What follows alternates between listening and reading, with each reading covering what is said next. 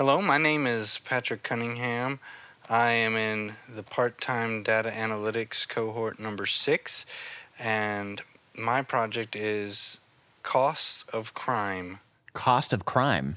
Did I get that mm-hmm. right? Yes, sir. Okay. I, I'm really interested to hear what you've created and what kind of data you were working with and all of that. But first, let's start off with life before Nashville Software School. What were you doing? Why did you decide to make a change and go through this experience?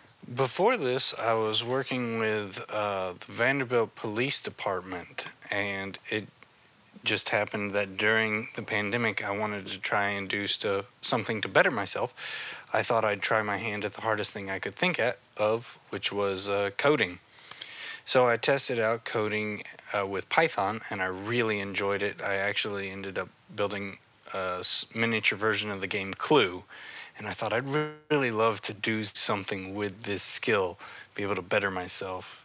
So I really took to heart one of Brandon Sanderson's quotes, which was the most important step a man can take is not the first one, it's the next one, always the next one, and decided just to set up uh, with Nashville Software School and see where that next step could take me. I love that quote. That is such a great lens to be looking through for this work you've been doing. So, that being said, the steps you've been taking these last six months, tell me a little bit about what you've been working on. What did you build? How did you build it? What kind of data are you looking at? Give me the, the overview. Well, very quickly, um, the data analytics course ran through a lot of technologies in what seemed like a very short uh, time span. I'm kind of surprised it's over, but I used Python 3, which is what I started with. Like I said, I already had a little bit of experience. And then I decided to challenge myself and use one of them that I had a little bit more trouble manipulating and show everything in Tableau. And so I used that to try and move things around and make it as most visually compelling as I could. Gotcha. So, is it similar to something else you've seen, or what's a good way to compare it? It's not necessarily anything that I would say I have seen before, but I I just found one of the data sets that I was really interested in with all the rising prices and everything becoming more relevant. We see gas go up, uh, cost of groceries go up. I was wondering how that might look in relation to crime. And since I already worked in a uh, police environment, I thought, well, this would be a great time to kind of mix and match and test these skills together. So I did that. Um, and I kind of put it together so that we could compare the uh, crime rates through the FBI.gov across the years and see see it that way. Excellent. When you think about what you've been working on and, and based on your previous experiences and what you thought the project would be, what did you enjoy the most? What you know, going into this, you said you wanted to do one of the things that intimidated you the most, and you went into this. So when you reflect back after these last six months, what's on your mind? How are you feeling? I'm feeling great. I was really glad to see my Python skills develop, and that was one of the things that excited me the most.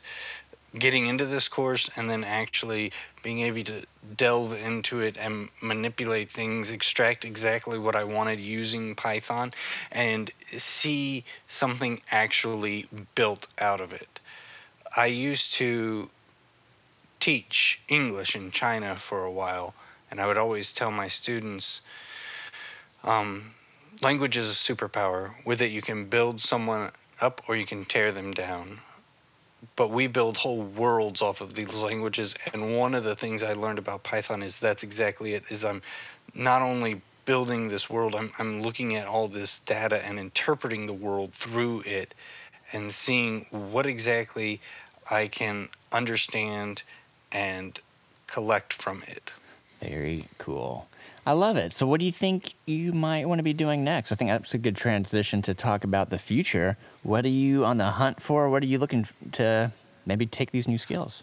Um, I'm not really sure where the future will lead next. I'm really hoping whatever I get into, I will be able to continue using Python. I enjoyed SQL, but I would really like something where I could end up displaying it like we did with Power BI or the Tableau technology and being able to walk people through with data storytelling exactly what the data says instead of just handing someone a bullet point and saying, here's what this says. I'm like, no, no, no.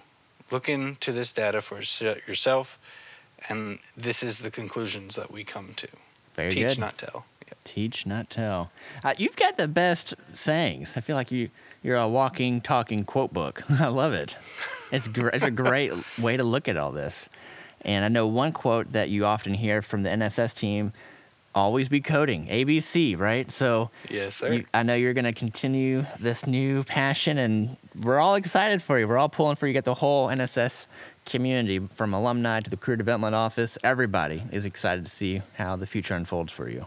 Thank you. I'm excited too. And I'm looking forward to seeing more of the uh, NSS body just as more people come through, get to know people.